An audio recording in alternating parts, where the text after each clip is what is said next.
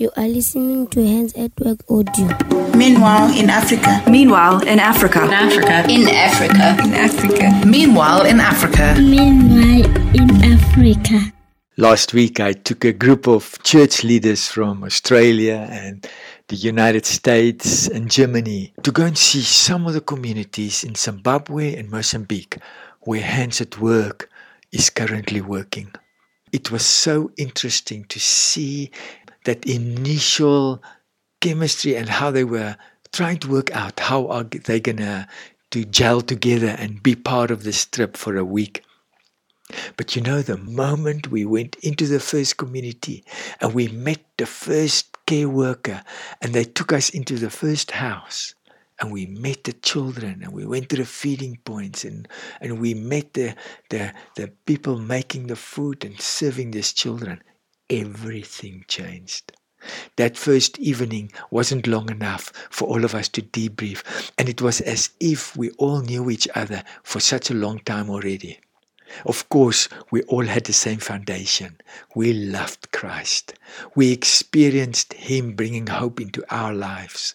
We have received that mandate clearly that we are to bring hope in a broken world. But coming from Germany and from um, United States and Australia, where everything is so different, the moment we saw the same pain, we were all on the same page already. And from there on, for the rest of the week, as we went from community to community, um, we just experienced God's heart and we experienced the broken world. And as we sat, we seriously considered our mandate that we've received. One of the last communities we went to was in Mozambique. Uh, it's a community called Macadera. And there we met Maria, and Maria have just gone through the most incredible suffering in the last year. But you know, one of the church leaders said that evening, I couldn't understand why Maria's face was shining the way it was shining. It had a glow to it.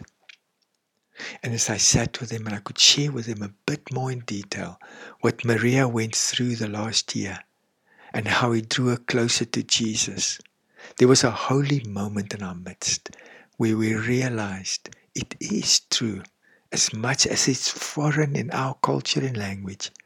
So often, when there's suffering and pain, that that's the times where we shine the brightest.